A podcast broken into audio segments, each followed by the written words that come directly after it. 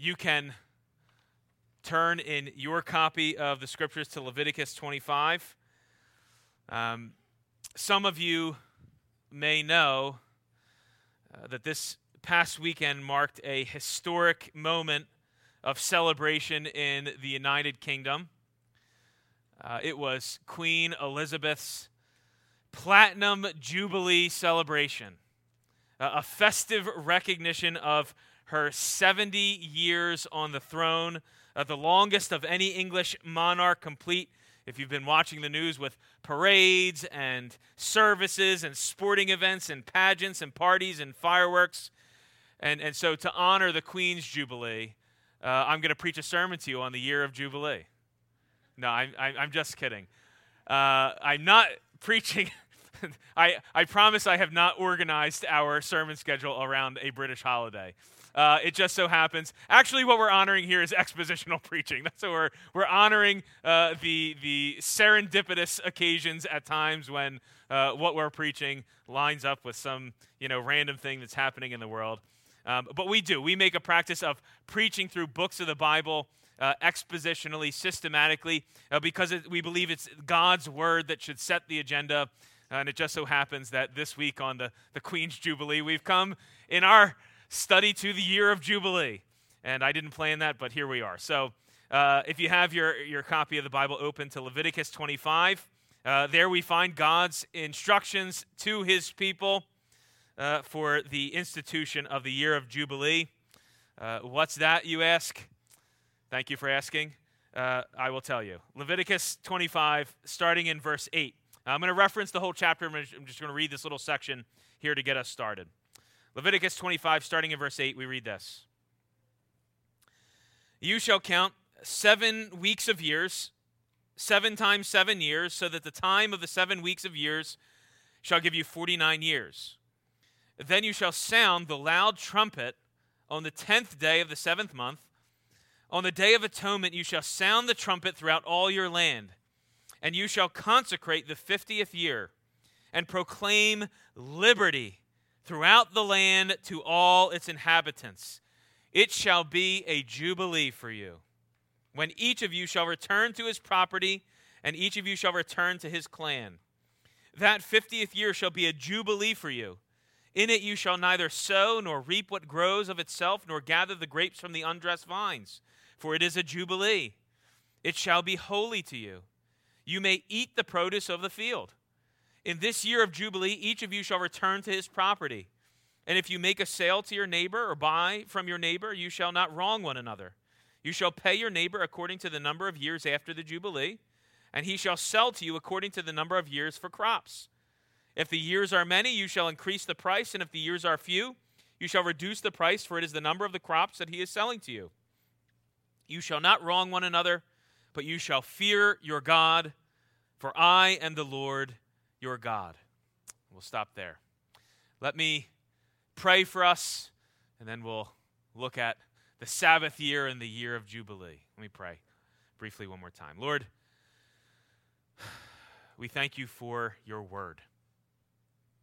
We thank you that, that you speak to us, that you haven't left us groping in the dark to, to find out or, or, or try and figure out who you are, but that you have made yourself known clearly in your word.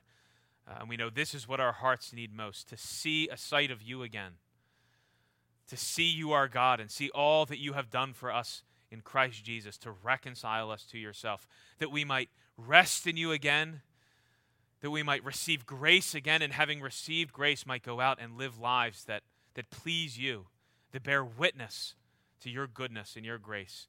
So we pray that you would do that now in us, that you would uh, transform us, that you would uh, take us from one degree of glory to the next as we behold uh, your Son Jesus, even here in this text in Leviticus 25. Lord, we thank you. Would you bless the, the reading and the proclamation of your word? We pray in Jesus' name. Amen. So, what is a year of Jubilee? Did that passage I read that made it very clear to you? You know, you got everything? You, it's all squared up? Uh, what is a year of Jubilee? What, what we find here is that in addition to the feasts God gives Israel in chapter 23, if, if, if you were here uh, a few weeks back, I talked about many of these divine festivities that God institutes in the life of Israel. And uh, chapter 25 is kind of a sequel to chapter 23, where he gives uh, two other festivities, two other institutions. And one of them is a Sabbath year for the land. You see that in verses 1 through 7. And then a year of Jubilee every seven, seven Sabbath years. Now, during the Sabbath year, God prohibited his people, prohibited his people from working the land. So, tilling the soil and, and sowing seed and, and, and reaping and harvesting the crop, they, they had to take a year off. The land was allowed to rest. And then in the year of Jubilee, in, in addition to allowing the land uh, time to rest, all the members of Israel were to have all the land that they had sold in the past 49 years returned to them according to the ancestral allotments uh, that God lays out for Moses. Right? So if anyone had sold his land because he had become poor, right? If he had indebted himself to someone, that debt would be uh, canceled and, and forgiven, and he would be he would have his land returned to him. It was supposed to function like a kind of uh, reset button for Israel. Now, the best I can tell, there are four main reasons why God does this. So that's the what. Best I can tell, four main reasons God does this. I'm going to tell you all four, but I'm only going to focus on one. Here are the first uh, three there's an agricultural reason. Uh, if you're a farmer, you know that uh, if you continue to sow seed and farm land, eventually the soil will deplete of nutrients. And so the soil actually needs time to rest and replenish. So there's a, a very logistical, agricultural reason that God embeds into the life of Israel so that the soil will actually have time to rest so that it will be more productive in future years. If you just keep working out the soil and working out the soil, eventually it will deplete of nutrients and your crops will fail. So there's an agricultural reason. There's a socioeconomic reason. The uh, freeing people from their debts roughly once per generation. That's kind of how it would shake out. Okay, so I think every 49, 50 years. Can you think once per gen? Pretty much everyone would have a experience a jubilee year like once in their lifetime. What it did was it prevented a severe social and economic stratification or, or division. Right? Without this reset, as, as some became poor and were forced to sell off their property, if you track that out over decades, over years and, and, and years and years and years, what you have is a widening gap between the wealthy who continue to accrue more and more property and the poor who continue to lose property. And so, as a way to uh, sort of bridge that gap, God gives this uh, Jubilee year. There's also a political reason. In restoring the land back to its ancestral owners. So, if uh, maybe some of you are doing uh, a reading plan, a Bible reading plan, and if you are doing a Bible, like a read through the Bible in a year, you probably have already read through Joshua. And if you've read through Joshua, you probably got to those chapters that are kind of like wow, this is really just a long list, a dry list of God telling the clans and the tribes of Judah, or the tribes of Israel, here are all your land allotments. This family gets this land, this family gets this land, and it's just broken out over a number of chapters who gets what land. And you just sort of read through it and you go, well, why is that in there? Well, in the year of Jubilee, all the land returned back, was supposed to return back to its ancestral owners. Now, here's the why would God do that? The political reason? To keep the land in the hands of Israel. Right? So that, you know, if, if this wasn't in place, over time, the land, the promised land, remember, God delivers his people out of Egypt into a promised land, and over time, if there wasn't this year of Jubilee, the land would just get parceled off and eventually could, the land could be lost.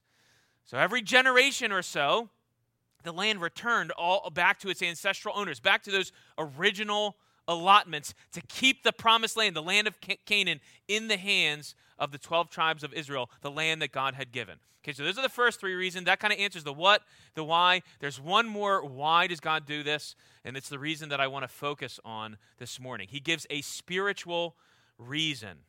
And this is where I want to sort of plant our feet. Here's this the spiritual reason. The greatest danger in the lives of the people in Israel, and, and, and brothers and sisters, the greatest danger in your lives the greatest spiritual danger that is, is that you would forget.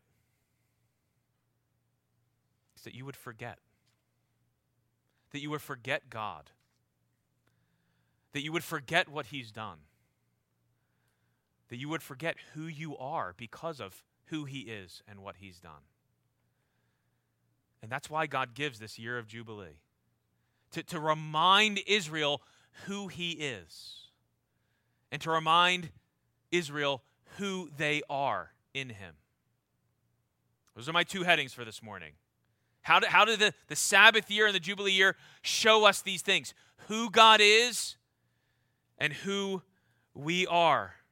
The Sabbath year and the year of Jubilee were both meant to, to vividly remind Israel of these two things so that they might persevere in their faith. And I'm hoping that, that what you'll find as we work through this is a reminder of who God is to us, is not just a reminder of who God is to Israel, but a reminder of who God is to us, a reminder of who He has made us in Him, so that you might persevere in your faith. So, two headings who God is and who we are through the lens of the Jubilee year and the Sabbath year. So, first, uh, and I'm going to run through these briefly. Don't, don't, you, if I just say this number, you're going to gasp. Uh, but you don't have to. I will run through them quickly. I'm going to give you five reasons, or five things, five um, ways, or five uh, things about God that, the, that Israel's reminded of in the year of Jubilee and the Sabbath year. So the first thing is, uh, and again, don't just hear this as, hey, here's what God wanted to remind Israel of. Like, let me remind you of these things. Hear these as a reminder to you of who God is. So here's the first one the Jubilee year was meant to remind them that God is the creator. God is the creator, right? Anytime you, you see the Sabbath principle and the Sabbath year, anytime you see that, it's a call back to creation, right? Where, where God created the world in six days, and then on the seventh day, he rested. And so when God spoke to Moses and commanded the institution of the Sabbath for the land every seven years, it was a pointer back to God as the originator and creator of all things. Brothers and sisters, remember, your God who made everything, who is the creator of everything. I think of this uh, passage in, in Nehemiah 9. I, I, love this, this little verse in, in Nehemiah 9 uh, where we read this You are the Lord, you alone. You have made heaven, the heaven of heavens, with all their hosts, the earth and all that is on it the seas and all that is in them, and you preserve all of them. And the host of heaven worships you. Brothers and sisters, I'm not giving you like a systematic theology category. not just this isn't just like, hey, don't forget this piece of information. Remember, remember the God who made everything you see.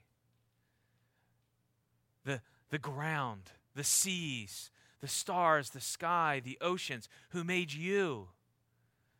It was to be a reminder to them of God, their creator.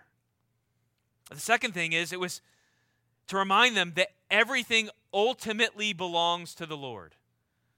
Sabbath year, Jubilee, it was to remind that everything ultimately belongs to the Lord. A big part of the year of Jubilee was the recovery of land that God had given to Israel, right? So if, if you're, um, I told you, if you're working through the Bible, you see all those allotments, and uh, the, the, essentially what happens, uh, or the way it's set up, is, is whenever land was sold, it was functionally like a lease, right? No land was ever sold in perpetuity, like forever, right? Land could only be sold, could only sort of change ownership for a, a jubilee season, right? Now, if, and again, if you bought that land, you know, 15 years in, then it was the distance between the 15 years to the next Jubilee. That's how long you could possess the land until ultimately it would be re- returned again to its original ownership. So final ownership of the land could not be completely transferred. But look at the ground for this, uh, this provision. Look, look, in your, look in your Bible.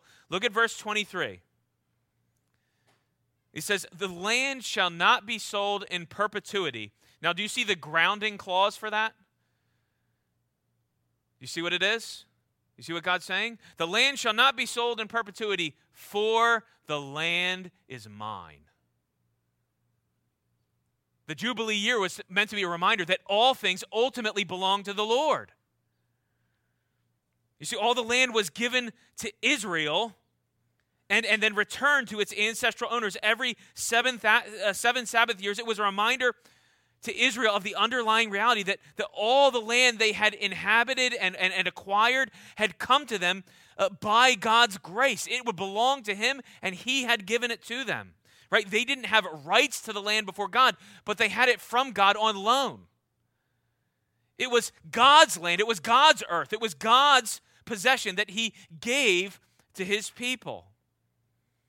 It was a reminder of what Asaph later wrote in, in his psalm about God. He writes this in Psalm 50 For every beast of the forest is mine, the cattle on a thousand hills. I know all the birds of the hills, and all that moves in the field is mine.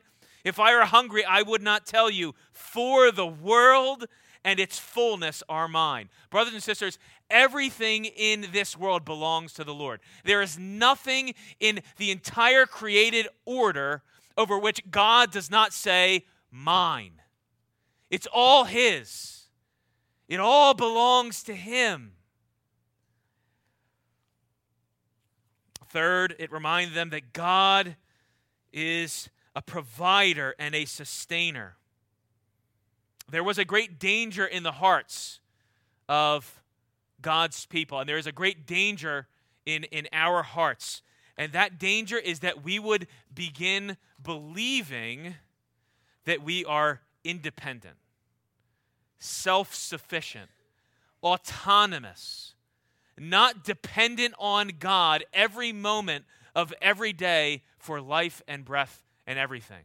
And now you have to remember that the book of Leviticus is written before the people actually come into the land right? We're in the Pentateuch. It's not until Joshua, right? This is Moses speaking, not until Joshua actually leads them in to take possession of the land. But the Lord here is preparing them. The Lord knows that when they go into the land and God gives them a land flowing with milk and honey, and He gives them cities that they didn't build and farms that they didn't plant, but then they begin to inhabit them and farm them, that the, the temptation will be for them to start trusting in themselves right? To start trusting in their own abilities. Look, we were pretty good farmers. Look at the crop that just came in. Look what we've done. You see the danger to start trusting that all this time through the wilderness, right? Leviticus is written in the wilderness. They're still on their way out of Egypt. And as wanderers, they have had to depend on God every day for their sustenance. But God knows there's a danger. When He plants them in a land and they now have a home and they're no longer wanderers and they have their own farms and their own homes and their own cities, the temptation will begin to begin trusting in themselves. And so, what does he do? A, a, a, year of jubilee. Every every generation.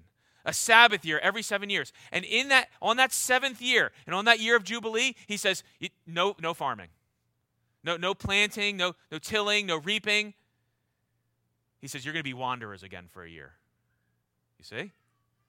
You, the way you're going to eat is you're just going to you're going to gather. You're going to trust that I'm going to provide. Look, look, look, look at the uh, um, verse 20. No, look at verse 6. I'll show you verse 20 in a second. Look at verse 6.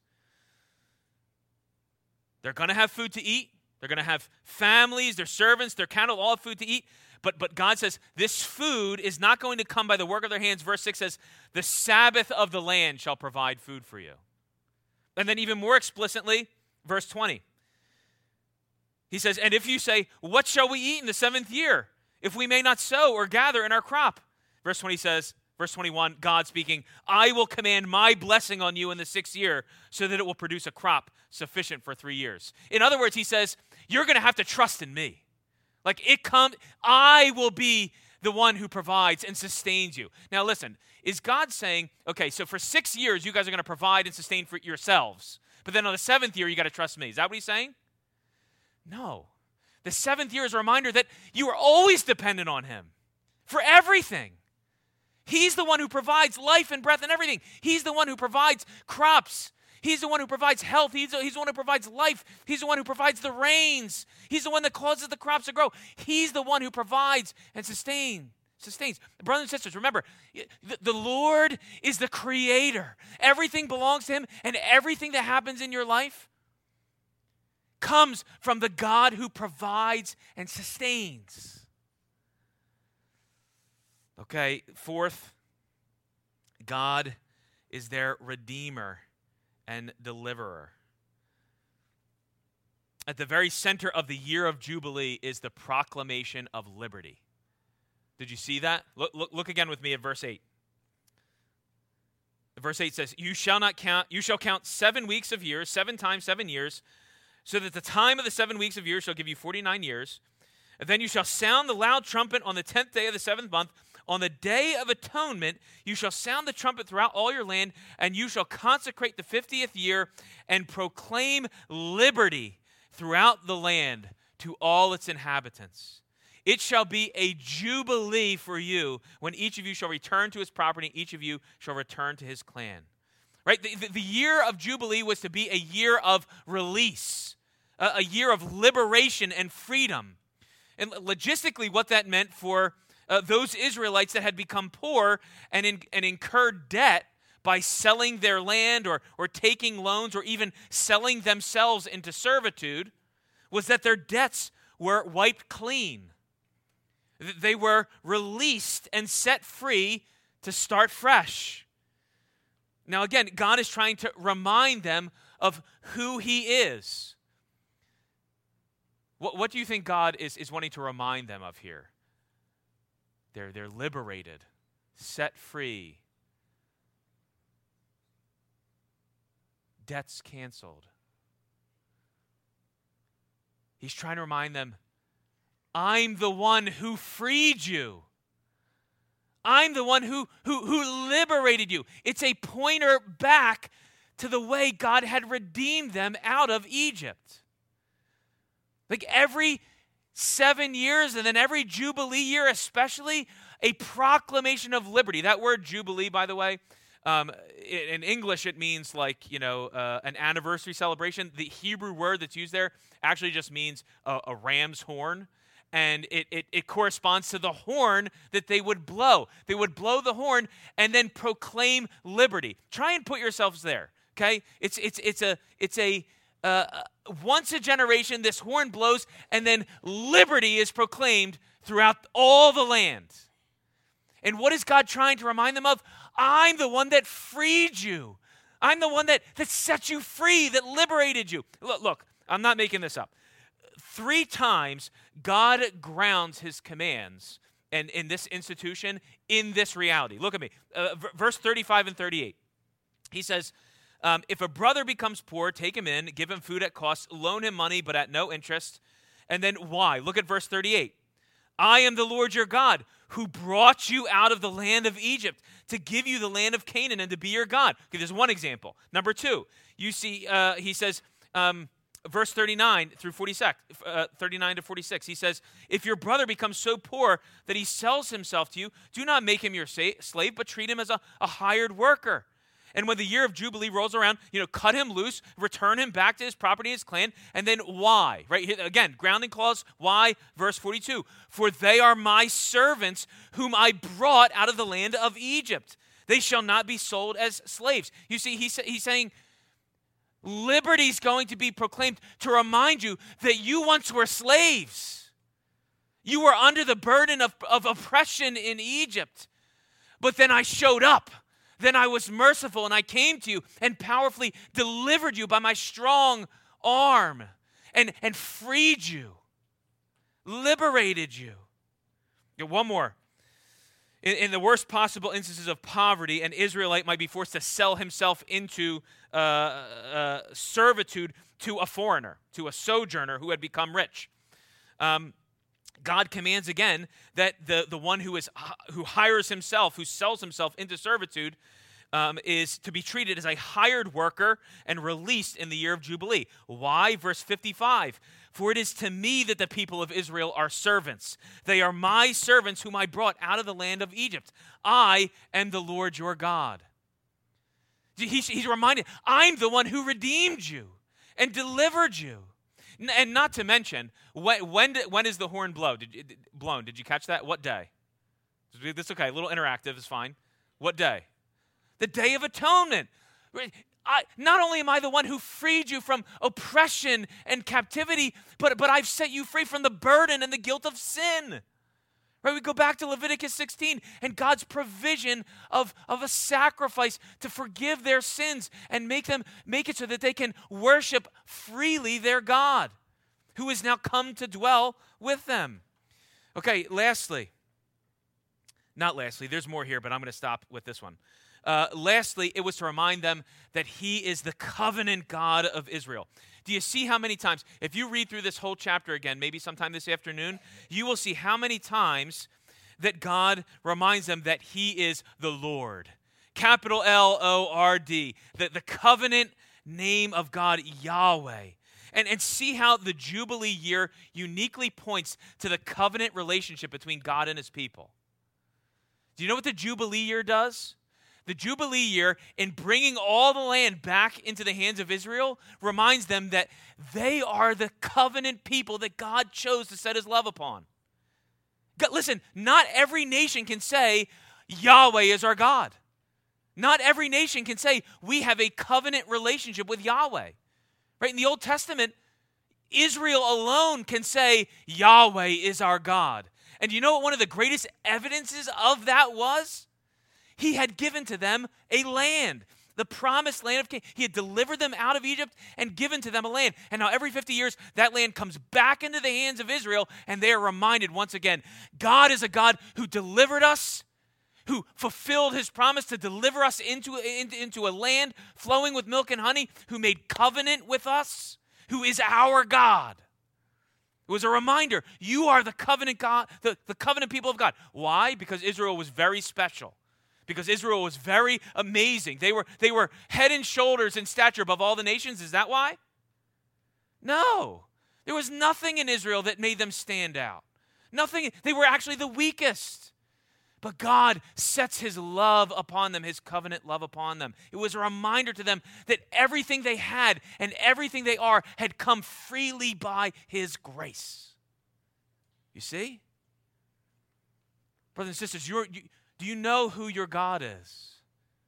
The God who made you, the God who, who owns all things, who sustains and provides, the God who redeems you, who delivers you, the God who makes covenant with you. We're going to do that in, in, in, in a few moments, celebrate the new covenant.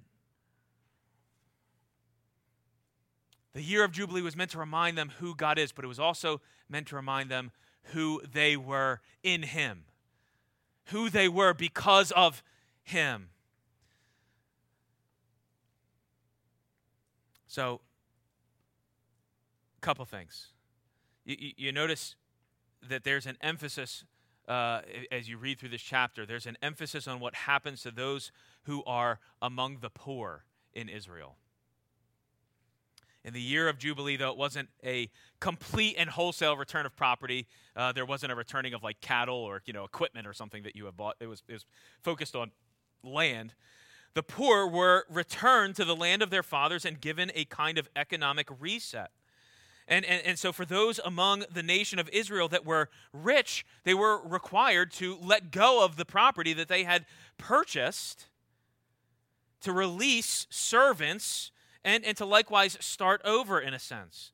And, and what was it that was supposed to motivate their obedience to this divine institution? It was the memory that God had delivered them, that, that, that they were poor slaves out of Egypt. And so, look, the Jubilee, the Jubilee year was meant to remind them, as, as there's a unique attention paid to those who were poor, who had, uh, you know, sold off property and, and taken loans and maybe even sold themselves into servitude, as there is this unique focus on the poor, The Jubilee year was meant to remind people in Israel that you were poor, but in God, He's made you rich.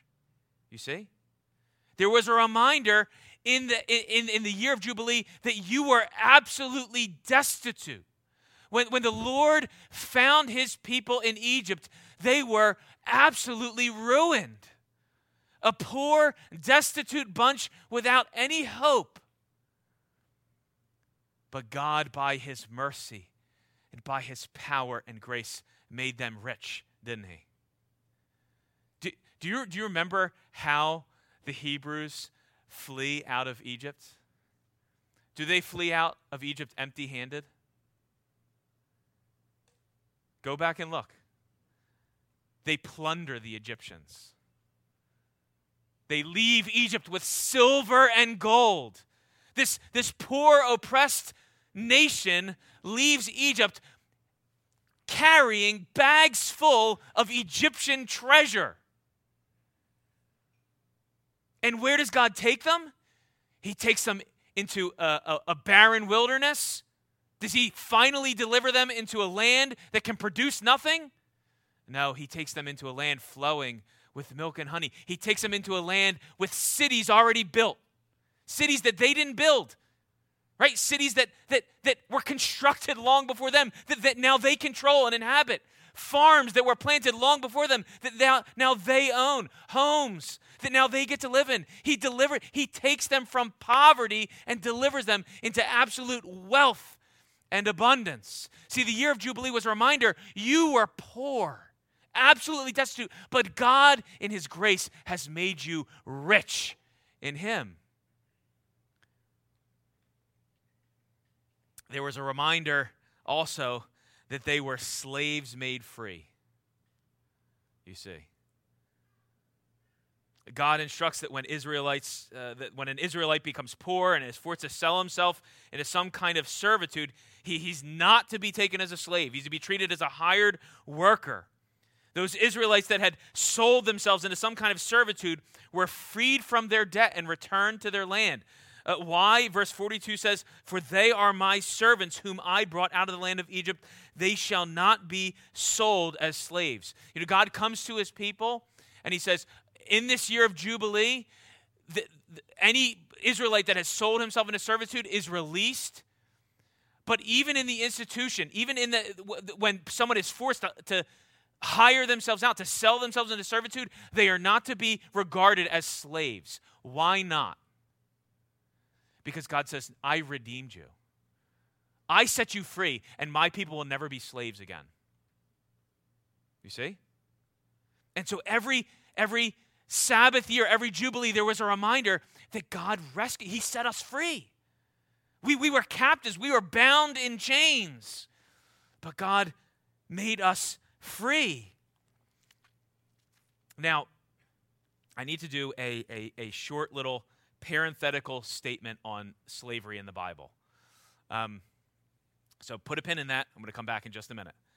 Um, one of the criticisms leveled against Christianity is our commitment to the sufficiency and the authority of Scripture. And not selectively, all of it. Genesis through to Revelation, that we believe all of it to be the true Word of God. And there are some people that will point to passages like the one that we have in front of us and argue that the Scripture condones, even supports, and institutes slavery. And they'll argue, I can never worship a God. Like, how could you worship a God like that who, who condones slavery and who, who supports slavery? Uh, what do we say to that?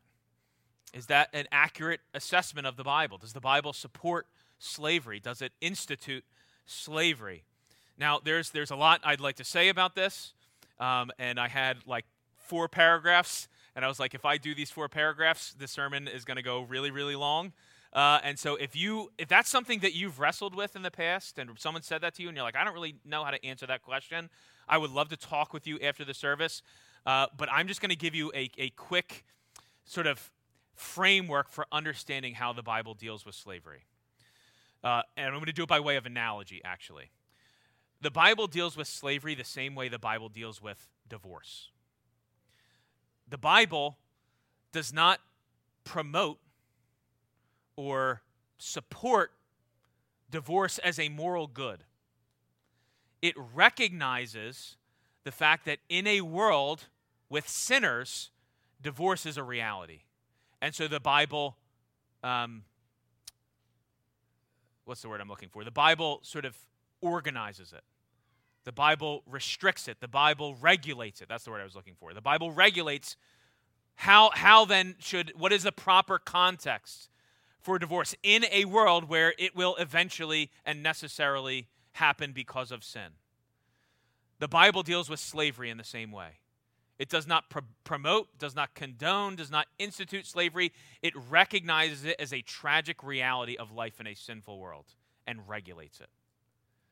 Now, again, there's a lot more to say, um, and there's passages even in Leviticus that we can point to that, that sort of undermine this idea. A lot of times when we think of slavery, we have, you know, uh, 18th, 17th, 16th century triangular slave trade, African American. We're dealing with something different here. Uh, that's not to say it's good. It's, it's a brutal institution, uh, but the Bible uh, does have more things to say about it, which again, I'm happy to talk with you uh, about afterwards. Um, so the, po- the point, though, is that uh, the Bible does not institute or condone or support slavery. Uh, rather, it recognizes it as a part of life in a sinful world and thereby tries to regulate it. Does that make sense? I know there's more to be said. Um, okay. Coming back. Parenthesis closed. Back to the main point. Here's the point. Why the Jubilee year? It was to remind them that they were the poor made rich. Israel, you were the poor made rich. You were the slaves made free. You were wanderers given a home. You were not a nation, but God made you a people and poured out his covenant love upon you. The Sabbath year and the year of Jubilee was meant to remind them of that reality and so strengthen their faith and their devotion to the Lord. So, year by year, season by season, generation by generation, as they celebrated these Sabbath years and these years of Jubilee as God's people, they were to continue, continually remember who God is and who they are. You remember, I started this saying there is a great danger. The da- what is the danger? What did I say the danger was? Forgetting. Forgetting. Forgetting who God is, forgetting what He's done, forgetting who you are because of Him. Okay, so that's the intention. But if you know at all the general trajectory of Israel's history in the Old Testament, you will know that that is not what happens. In fact, we have very scant evidence that the Jubilee year was ever celebrated. Like maybe it was, but there's really no strong evidence to suggest that it was ever celebrated even once. Not only that, but everything that the Jubilee year pointed to their, their freedom from slavery, their God given wealth, their unique status as a nation, their, their blessing underneath God as his covenant people, all of that that the Jubilee year pointed to was upended, was turned over by their sin. Over the years, they didn't remember the Lord, they forgot him. They, they turned to worship idols. They forgot. And as a result, the Lord's judgment fell upon them. And, and do you know what happened? They were conquered, pillaged, exiled, taken out of their homes, made servants, put back in chains, put taken off to a foreign land. All of those promises, all of those realities flipped on their head. And the Jews were left wondering if the Sabbath years and, and the Jubilee years and all that they pointed to were just pipe dreams, right? Just some ideal that, that, that, that, that uh, would never be realized, just some pie in the sky idea that, that Moses gave to them one time. And there was silence. But hundreds of years later, a man named Jesus walks into a synagogue in Nazareth. And this is what he says Luke 4, verse 16. And he came to Nazareth, as Jesus, where he had been brought up. And as was his custom, he went to the synagogue on the Sabbath day and he stood up to read. And the scroll of the prophet Isaiah was given to him, and he unrolled the scroll and found the place where it was written The Spirit of the Lord is upon me, because he has anointed me to proclaim good news to the poor. He has sent me to proclaim liberty to the captives, recovering of sight to the blind, to set at liberty those who are oppressed, to proclaim the year of the Lord's favor.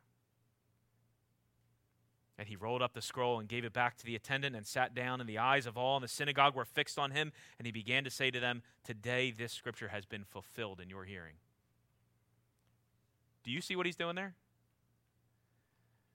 Jesus comes quoting Isaiah 61, which is borrowing all kinds of Jubilee language. Did you hear it? Why did why Jesus the spirit of the Lord is upon him to do what? To proclaim liberty. Does that sound familiar? To proclaim the year of the Lord's favor. Sound familiar?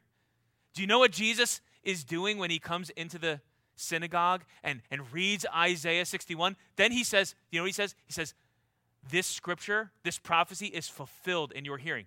Do you know what he's saying? He's saying, I am the year of Jubilee. I am the year of Jubilee.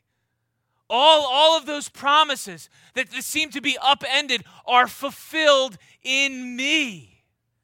I am the year of Jubilee. All of those promises will find their fullest expression in me in the work that I will do. You see, Jesus came to bring riches, He came to bring freedom, He came to bring a, a home and a welcome, but not just physical. He didn't come to just bring physical riches, He didn't come to, to actually liberate people out of chains. He came to free people from the bondage of sin. He came to free people from spiritual poverty and, and deliver them into all the riches of knowing Him and being known by Him. He, he came to take a people who were not a people, who had no mercy, and make them God's people by reconciling them to God Himself through His life and death and resur- resurrection. How does He do that? Look, watch this. Jesus came into the world, but he doesn't come into the world wealthy, does he? He comes into the world poor. Not, not, not to sit down on a throne, but to be born in a manger. He comes into the world not as a king, but as a servant. He lays down all the riches of his heavenly dwelling and makes himself poor. And don't you see that Jesus was, was shackled and chained and bound right? He was imprisoned and he was oppressed, and Jesus was plunged into a wilderness and he was made to wander. And the Son of Man has no place to lay his head. Foxes have holes, birds have nests, but the Son of Man has no place to lay his head. He comes into the world a wanderer. Why? So that you, by his poverty, might become rich so that you, by his oppression and his being bound up in chains, might be set free from the bonds of sin. So that you, who were exiles, who were outsiders, who were strangers to the promises of God, would be brought in and welcomed. And he was exiled, wasn't he?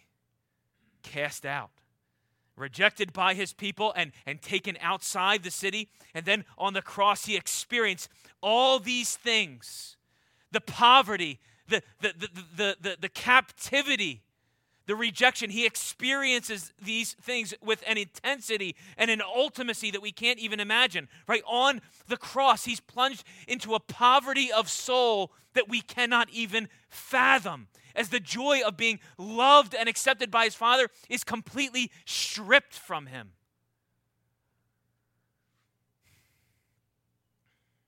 It's stripped and replaced by the fierce hatred of God for the sin he bore in his body.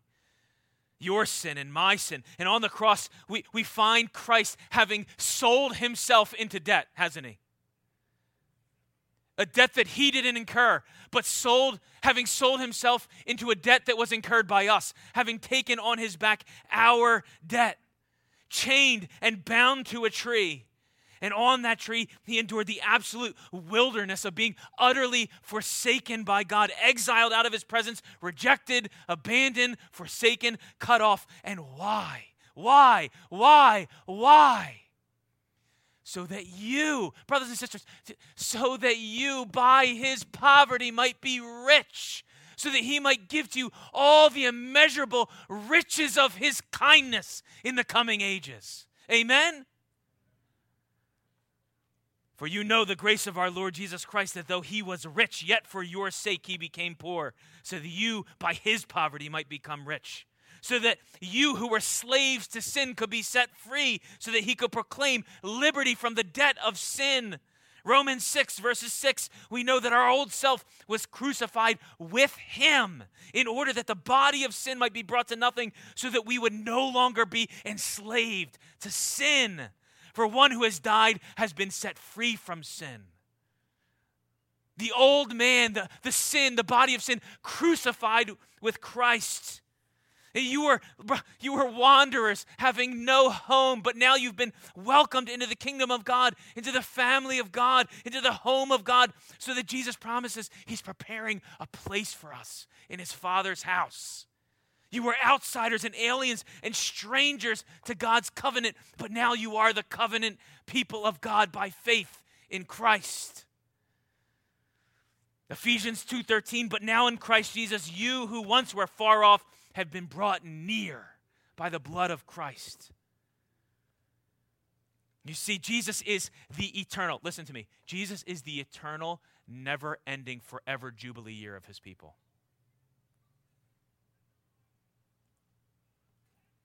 And every Sunday is our Jubilee celebration. Every Sunday, we gather together again to remember who God is and what He's done and who we are because of it. We, we, we get to perpetually live in the year of Jubilee. There's no, there's no six years, we just live in it until we experience the fullest expression of it in glory.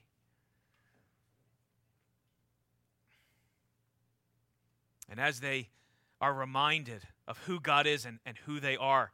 And as we are reminded who God is and who we are, that we're rich in Jesus, that we're free in Jesus, that we're home in Jesus, we, we live lives that reflect His grace. Rich in Jesus, and so compassionate towards the poor.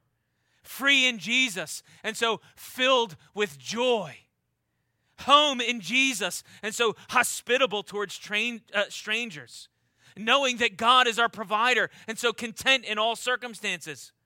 Knowing God is our maker and sustainer, and so trusting in Him for all of our needs. Knowing that God is the God who restores, who redeems. And so filled with hope in a new heavens and a new earth when God will finally restore and finally redeem. There's this little, little hint, this little, little hint in this passage in verse 23. Look there with me real quick. Verse 23, I'm nearing a close. Verse 23, this little hint that the promise of land, physical land restored, is just a pointer, just a whisper to something greater. Verse 23 he says, The land shall not be sold in perpetuity, for the land is mine. And then this sentence, For you are strangers and sojourners with me. Do you know, he says the identity of God's people is always perpetually on this side of glory as strangers and sojourners. Always as those who are looking forward in hope to a better country, to a, a city of God, to a city whose foundations are made by God Himself. Let me close with this quote from uh, a pastor who pastored uh, the New Park Street Bible uh, or the New Park Street uh, Chapel in, in London. He was the pastor uh, before Spurgeon. Uh, you know, Charles Spurgeon. before him was this pastor, John Rippon. and he says this in, in, in, in, in, in, in a moment of exaltation of Jesus Christ, In a prayer, he says, Free us from sin and all its chains, the worst of slavery. Bind us to Christ in holy bonds, the sweetest of liberty. That's what we celebrate in the, the year of Jubilee. And that's what we get to celebrate every Sunday the sweetest of liberties. That God, in grace, by his Son's life, death, and resurrection, has made us free in him from sin. Brothers and sisters, rejoice in that reality. Let's pray. Lord, we give you thanks for this time in your word to, to, to soak in again the truth of your word, that you have made us your own, that you have set us free from the bonds of sin, that you have made us your own. And not because of anything special in us, and not because of anything we've done, but because of your finished work, because of Christ's finished work on the cross. Lord, I pray that these brothers and sisters would rest in Christ's work, and that out of that rest they would live lives that point to your goodness and your grace, that they would call others into that fellowship, into knowing you by faith in your Son. Lord, thank you for this time. We pray all these things in, in Jesus' name.